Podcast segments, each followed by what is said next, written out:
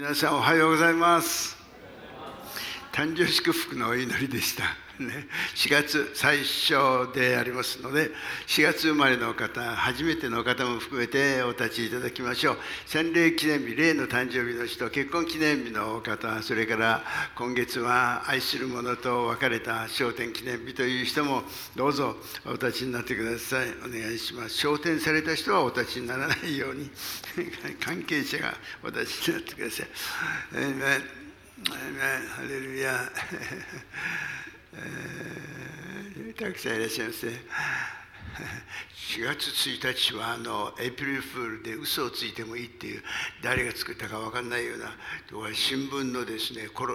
新聞のですねあの何ですか川柳かなんかにね4月1日は唯一1年に一度嘘をつかない日っていうのを作ろうっていうのがありましたけど。お祈りします。優しい天のお父様みんなを崇めます。うん。本当にこうやって、えー、改めてああみんな生かされてんだなと思います。コロナのためにいらっしゃるにいらっしゃらなかった方々も加わってくださっていらっしゃいます。まだ、えー、家にいらっしゃる方もいらっしゃいますがその場に立っていらっしゃるでしょう。イエス様あなたは私たちをえー、生かしてくださっています。昔はねただ生きているだけでしたけれど今は生かされているという目的あって生かされています。ね心を尽くし精神を尽くし思いを尽くして主なる神様を愛し自分を愛するように隣人を愛する。ある時は大胆に輝いて人を愛することができますように世の光としての務めを果たさせてください。ある時は知恵を尽くしてえー、溶かされて地の塩としての務めを果たすことができるようにイエス様に喜ばれることは何でもすることができるようにお願いします。私たちの人生でまず神の国と神の義とを第一に求めなさい。そしたら全てそれらのものは添えて与えられるべし もしかすると天国でも同じようにあ立ち上がっている人たちがいるかと思いますけどご一緒に今日は天と地を結びながら礼拝ができますことを心から感謝します、うん、あなたの上に主の栄光が現れる表されるなんとすごいことでしょうイエス様の名前で祝福しお祈りしますアメン God bless you. Hallelujah. God bless you. Hallelujah. God bless you. Hallelujah. God bless you.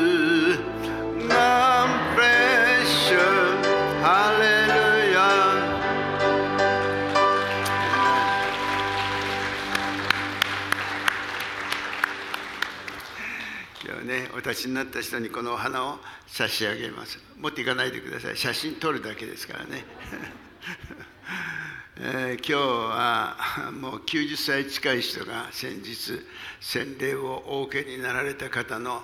画像が面白いんですよ。それちょっとね お見せしたいと思います。スクリーン大丈夫ですか？えー、っとこの人この前も出てきたんですけどこの人本当に恵まれていらっしゃいます、えー、ご紹介します。恵子さんとおっしゃいますけれど慶応大学の経営をかけますがあよろしくお願いします。出てきませんね。どうしたらいいんでしょう？出てくるのもとにある隠れ場に住む人全能者の陰にある人は主に言うであろう。我が酒どころ我が城我が信頼しまする我が神と主は大川先生よ狩人の穴と恐ろしい疫病から助け出されるからである。主はその羽を持って大川先生を覆われる。大川先生はその翼の下に酒どころを得るであろう。その誠は大盾、また小盾である。大川先生は夜の恐ろしいものをも昼に飛んでくる矢も恐れることはない。また暗闇に歩き回る疫病も真昼に荒らす滅びも恐れることはない。たとえ千人は大川先生の傍らに倒れ万人は大川先生の右に倒れてもその災いは大川先生に近づくことはない。大川先生はただその目を持ってみ悪しき者の報いを見るだけである。大川先生は死を酒どころとし意図高き者を住まいとしたので災いは大川先生に望まず悩みは大川先生の天幕に近づくことはないこれは主が大川先生のために天使たちに命じて大川先生の歩むすべての道で大川先生を守らせられるからである。アメン。一緒に感謝し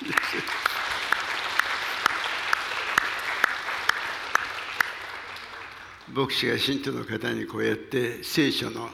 えー、部分をあなたというところを 私の名前を入れて読んでくださってお祈りしてくださるのでこんな感激はありません。教会が大きくなればなるほど多くの祈りによって祝福されるんだということであります。あなたもこういう祈りの友をお持ちになったらいいんじゃないかなというふうに思われますね。そんな優しい話だけで、えー、説教ができるわけではありません。今日はですね「ハーザー」という雑誌があるんですけれどそこにもうめっちゃくちゃすごいことが書いてありまして私は以前ハーザーの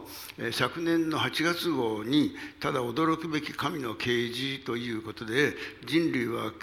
元素がなくなると分かったのは 20, 20世紀になってからである量子力学のことについて書いてあったので私は一生懸命量子力学だってご専門の方もいらっしゃるかと思いますがほとんどの人は何のことだかよく分からないでしょうがよく分からないようその人たちに対して少し分かるように話したいと思いますがマタイ24章35節に「天地は滅び失せる」っていう箇所があるんですが大体翻訳が難しくてですねこれ飛ばして読んでしまうようなことなんであります。元素がなくなるっていうことでありますが私たちは学校で18世紀のラボアジェによる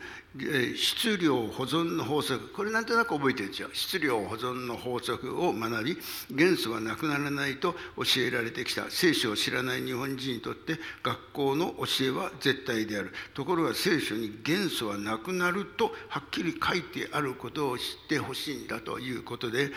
まあ今月4月号にすごいことが書いてありましてこの天地は滅び去ります。また24の35、えー、今度の新しい翻訳ではこの天地は消え去ります。なくなっちゃう。消滅する。消え去ります。つまり世の終わりの裁きは原発で戦争などというものではない。全世界全宇宙がなくなっちゃう。消滅するような天地が滅びるのであるという。実を申し上げますと,、えー、と3月の28日先週の火曜日の新聞の一面にですね国産量子コンピューターが稼働し始めて超高速計画世界へ参戦するんだということでこの商売がうまくいけば、えー、15年30年以内にえ100兆円兆円兆円ですよ。100兆円強の利益を生むとの予測があるというこれは儲けの方の商売の方のことが書かれているんですが、まあ、これでも新聞の第一面に書いてあったから私は注目したんでありますがスーパーコンピューターでも何い？何万年何億年かけて解くことのできない問題がこの,、えーとえー、この,、え、この今申し申し上げております、え、量子力学のこの知恵をもって簡単に解ける可能性が出てきた。何万年何億億年かけてもこの計算はできないというのがいやできるということになった。その可能性を人類が科学的に分かったのはやっと20世紀に入ってからである。量子力学の発達による我々が現代自由に使っているパソコンやスマホは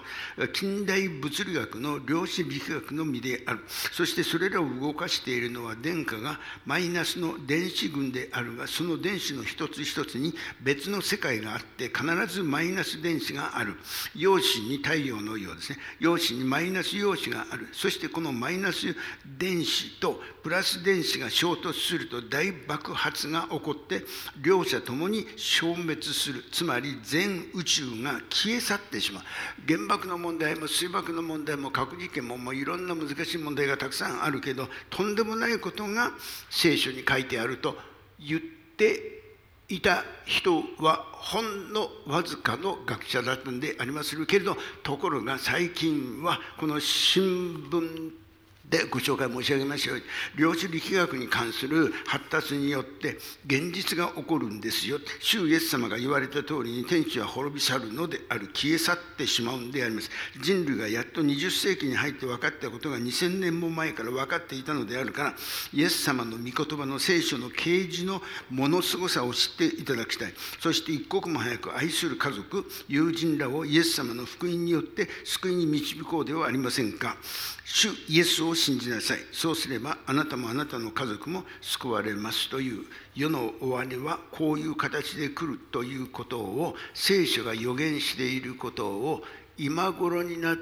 て分かった。何億年かかっても計算できないというのが驚くべき力で量子力学の問題でこれが解決して説明ができるようになったという内容で私はびっくりたまげておるのであります。私の専門外のことでありますけれどそれを埋めるために随分努力しながら勉強してきました。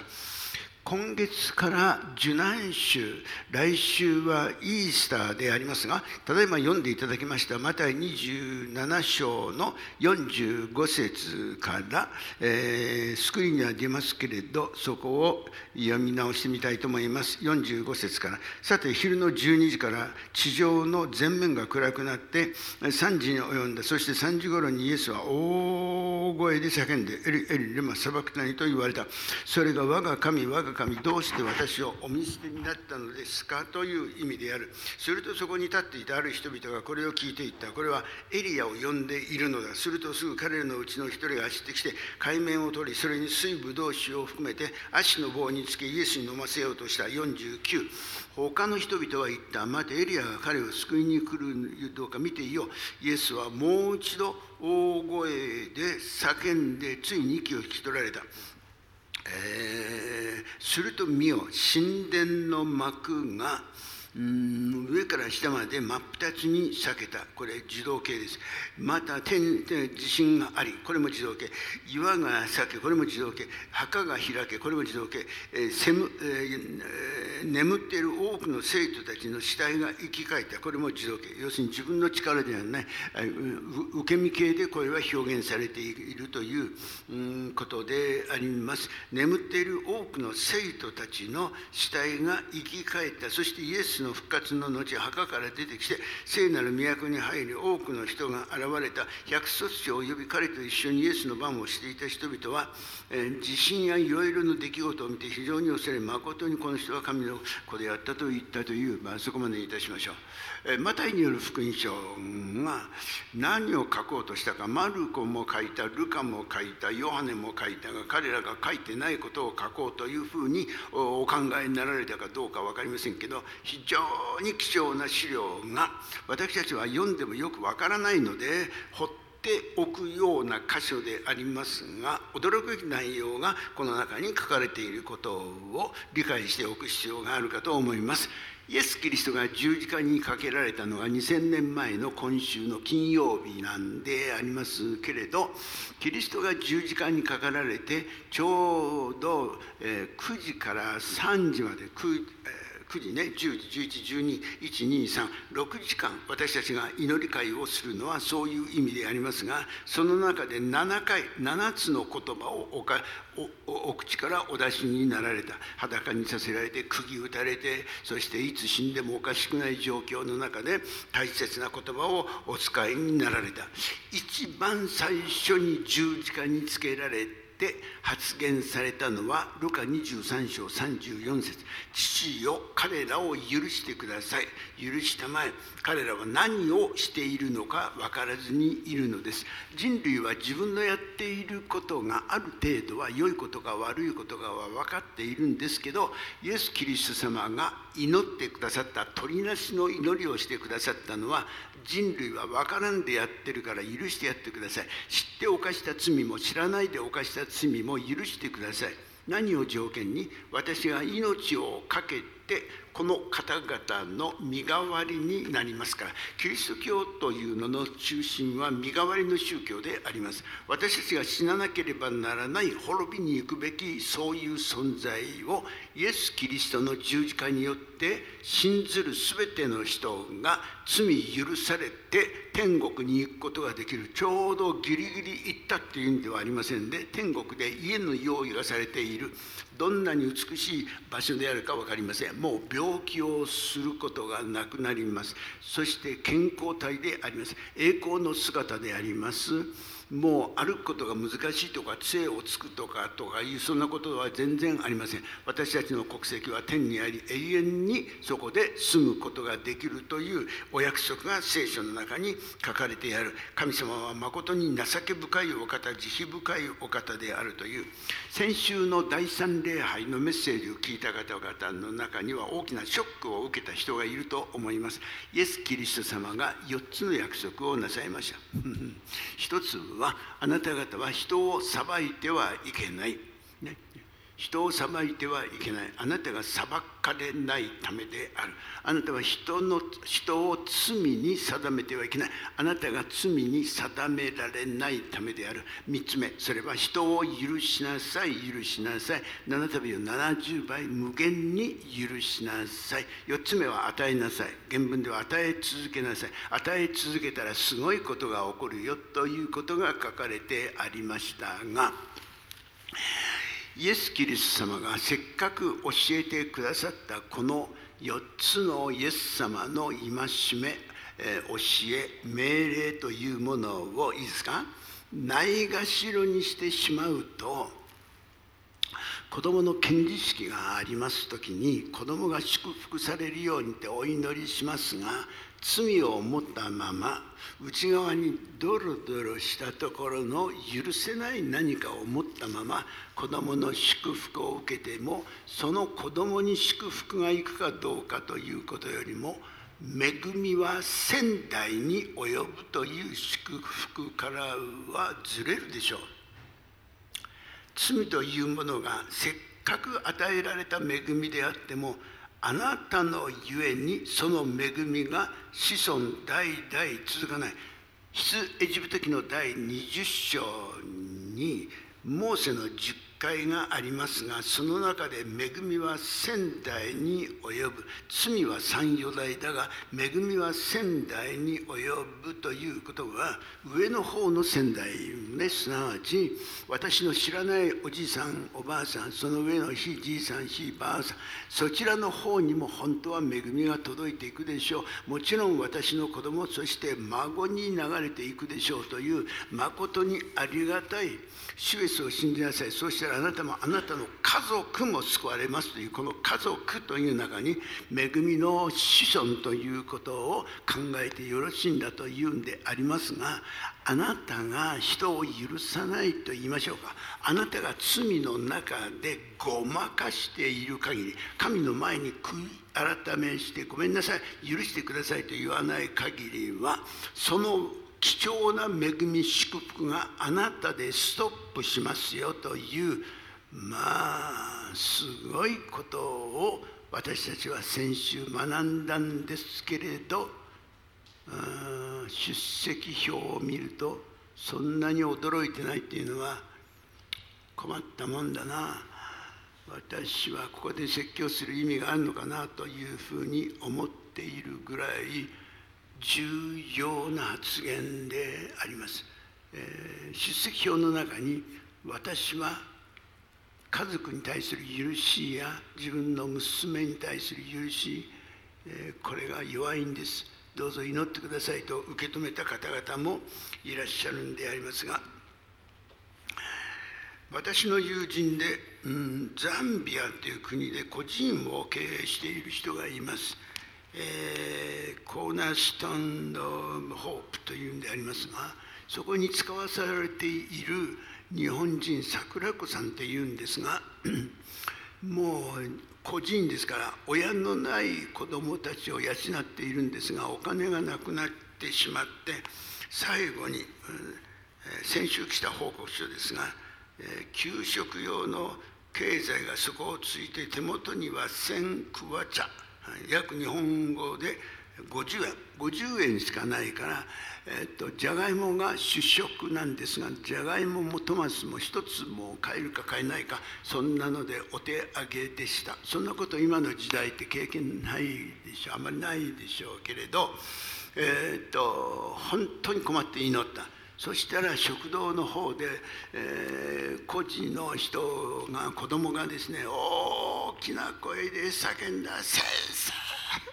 生!」で急いで行きましたら台所に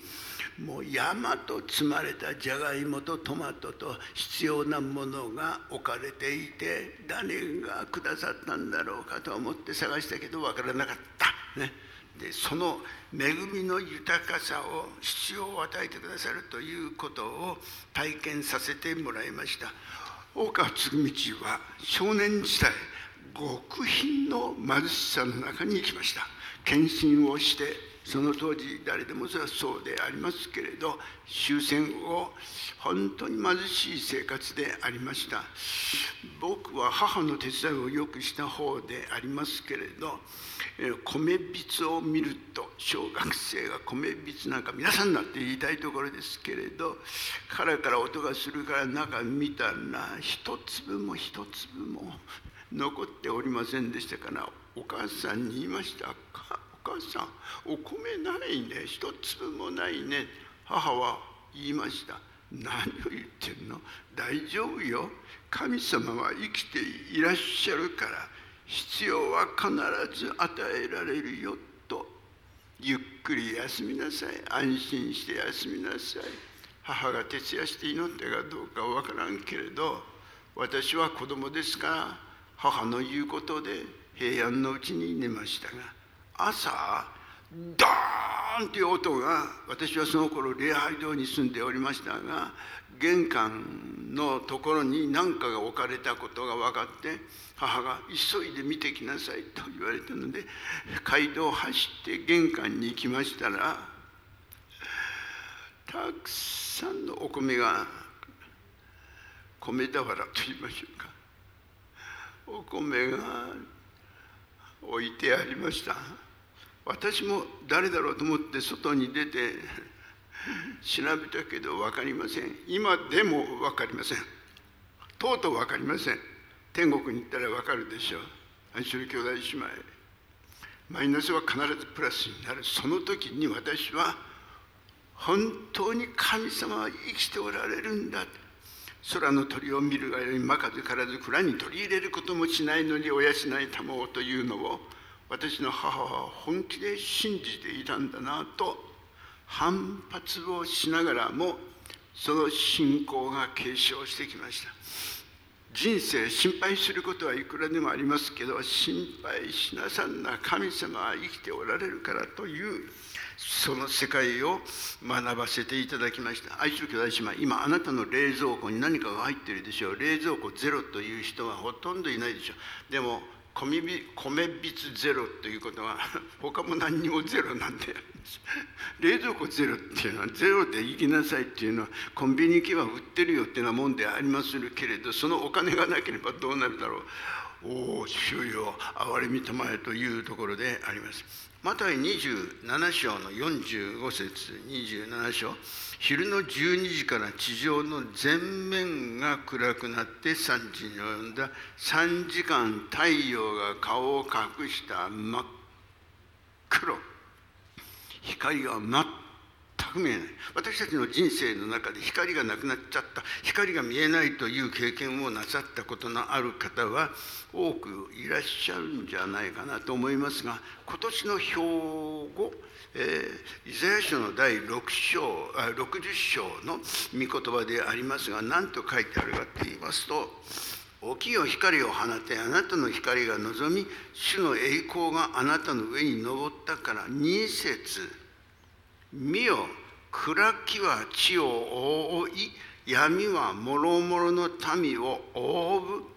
しかしあなたの上には主が朝日のごとく昇られ主の栄光があなたの上に現れる。光が見えなくなる。全く電球もなければろうそくもなければ太陽も月の光もないなんていう。経験をしたことのある人はめったにいないでありましょうけれど。現実の人生で経済の面において精神的にもう真っ暗死ぬ以外はないという経験者は何人かいらっしゃることを存じ上げております。あんまり難しい深刻な問題は標語にはなりませんので私が標語を書きます時は分かりやすい標語にしようと思ってそしてこんなに短く「おきよ光を放て」って言って一節の後半と二節の前半を抜いてそして私たちの人生で主の栄光があなたの上に現れると書いたんでありますけれどその前に書かれていることが重要「身を暗きは地を覆い闇は諸々の民を覆う」って。シンボルからイエス・キリストが十字がかかった時に、えー、12時から3時まで全く光が失った。太陽が見えなくなった。太陽が完全に光を失ったら真っ暗系の手であります。よ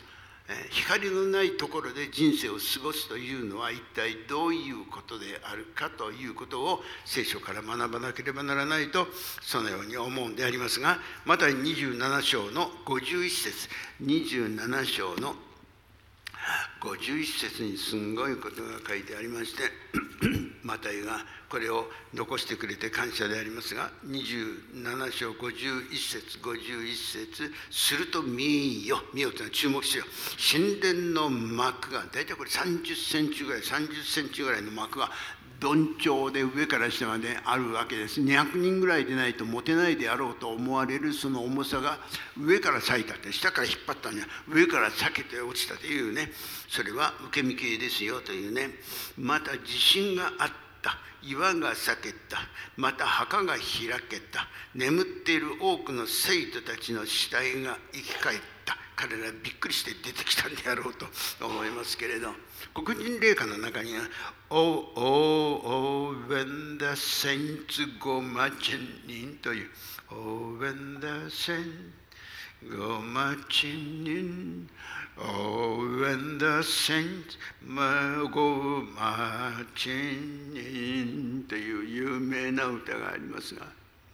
私もその列に入れてよ私もその列に入りたいというような歌天国に入ります時にその列に入れるか入れないかという問題でありますが主よ助けたまえ。こういうこういう内容の話をすると時間も食ってしまうんであります。今日の説教のタイトルは「もしイエス様が市長であったら」というねこんな本こんな分厚いのいくらだろうこれね。ええこれは2000円。えらい安いね。これが送られてきたプレゼントされた私の後輩でありますけれどね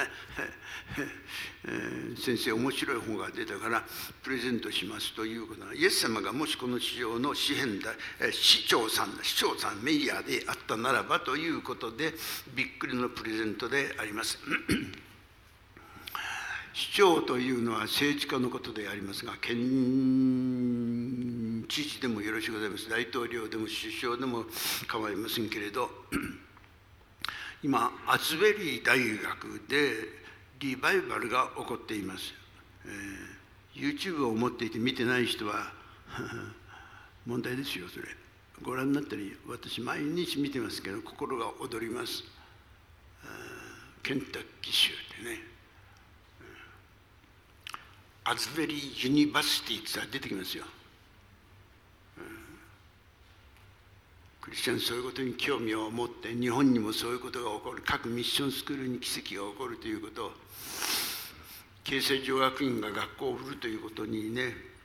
大学を辞めると閉めることが決定してそれが発表されましたね。あのチャペル買いたいな。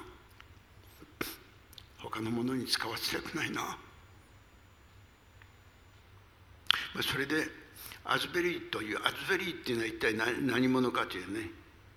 これ人の名前なんですよ。ジョン・ウェスレーってジョン・ウェスレーって18世紀のイギリスの暗黒を救った人であるというふうにね今回読み直してみた。メソジストの監督。メソジストですね。青山学院関西学院でね東北大東北学院ではねメソジストメソジスト。几帳面なグループという意味でありますが、ジョン・ウェスレという人は牧師なんですけど伝道者なんですけれどめっちゃくちゃ社会のことを考えた市長さんみたいな人だったんですよ。薬がないとその時代ですから薬を調合するにはどうしたらいいか薬屋やったんですよ。経済学を勉強したんですよ。そして社会がいかに明るく元気でのびのびと生きられ生きられるかということの努力をした文化文化的な革命言葉を変える人類史上最大の人身売買をしておったイギリスを変革された人なんですよ私ウェスリー学会に過ごしていたんですけど。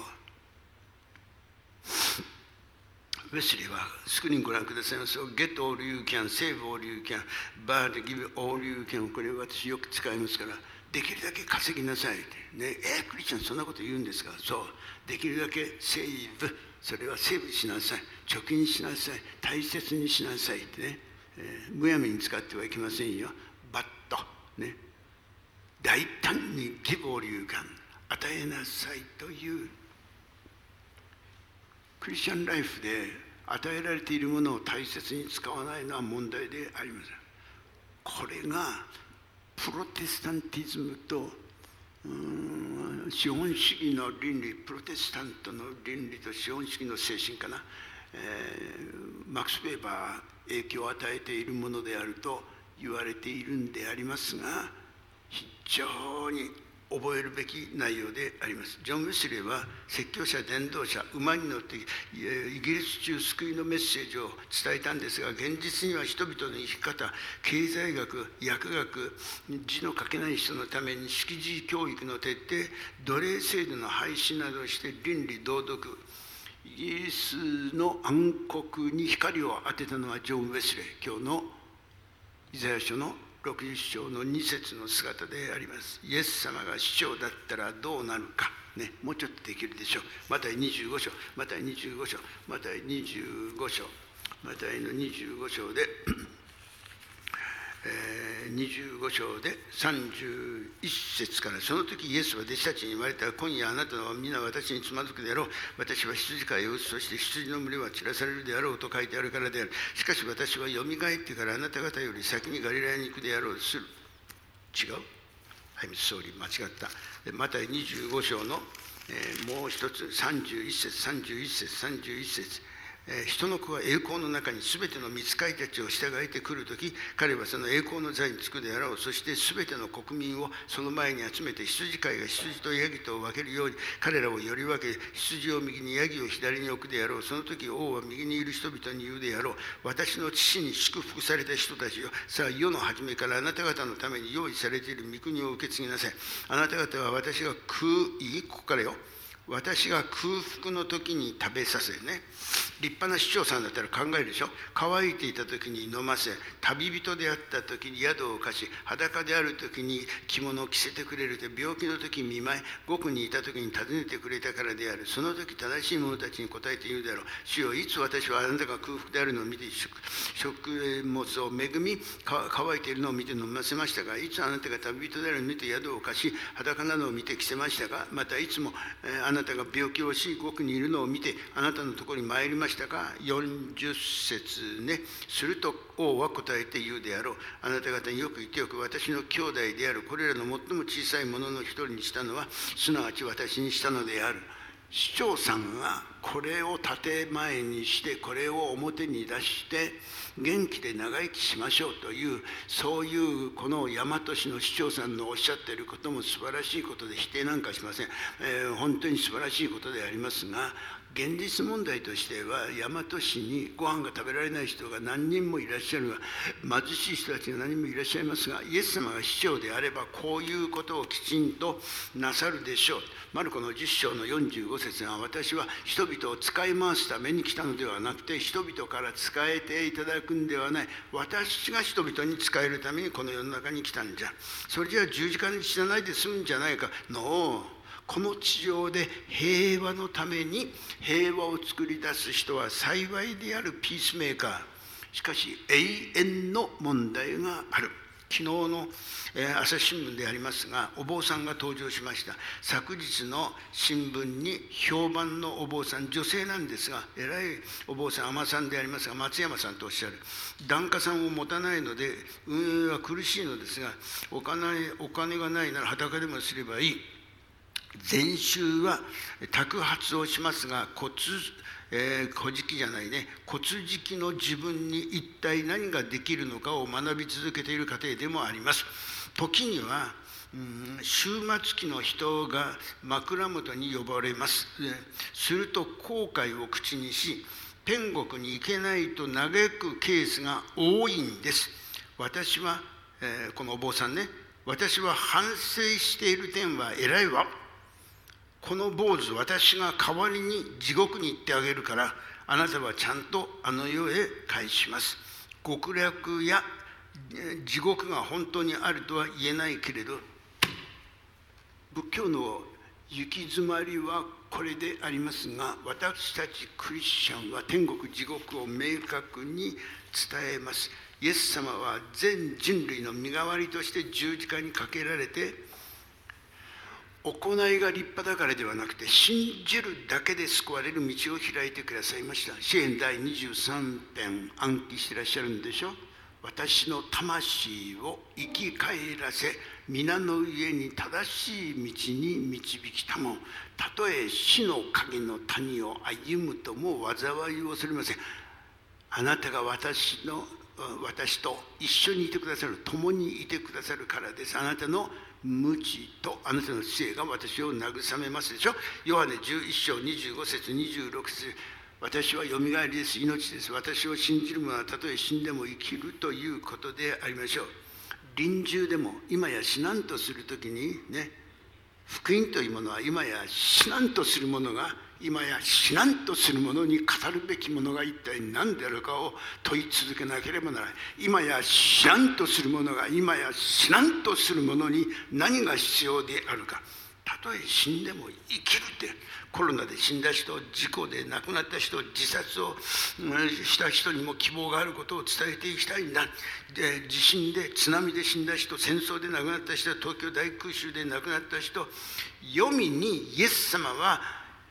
言ってくださって宣教してくださるそこに希望があるということをお伝えしたい。第一テペテロのテモテの2章の4節。すべての人が救われて真理を悟るに至ることを願っておられる。ご一緒に読みましょう。はい。神はすべての人が救われて真理を悟るに至ることを願ってすべてすべてすべてすべての人がご先祖様の方もすべてに入る。我々死んじゃってから生まれてくるような者たちにもこれが当てはめられると私は信じます。ある有名な牧師が23日前にセカンドチャンスを僕は信じない。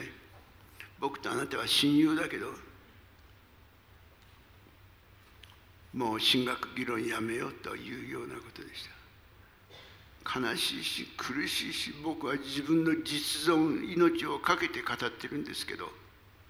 人から何と言われようと神は愛である。この愛は偉大である。どんな人も救いに導きたい。私はよみがえり命である。私を信じる者は一人も一人も一人も一人も滅びないで永遠の命を得るためである恵みが仙台に及ぶのにそれを妨げないようにしなければならないお互いの人生この面において大失敗をしないように主の見舞いに礼拝に来るたびに悔い改めする悔い改めする悔い改めする悔い改めをしないクリスチャンなんかクリスチャンでないと言い切ってもいいぐらいあなた自分の心の中に光を当ててみると汚れたところまずいとこやばいものそれが必ずあります。ないしは一人もおりません。肉の力では奇跡は起こりません。主の見舞いに謙遜に悔い改めしそして新しい精霊の力をいただくという。こんな不思議なことはない。こんな不思議なことはない。あなたの上に主の栄光が表される主の栄光って何でしょう？楽しみでしょうがない。主の栄光があなたの上に現れる。主の御言葉を信ずる者はアーメンと言いましょう。アーメン。お祈りします。アーメン。主よすべての人に油注いでください。受けよう。主の力を。Welcome Holy Spirit. 聖霊様助け主なる聖霊様兄弟姉妹たちにこの聖書の福音何十年読んでいても開かれなかった世界がこの教会は毎週開かれています。主のご愛の豊かさを味わい知ることができますようにイエス様のお名前でお祈りします。アーメン。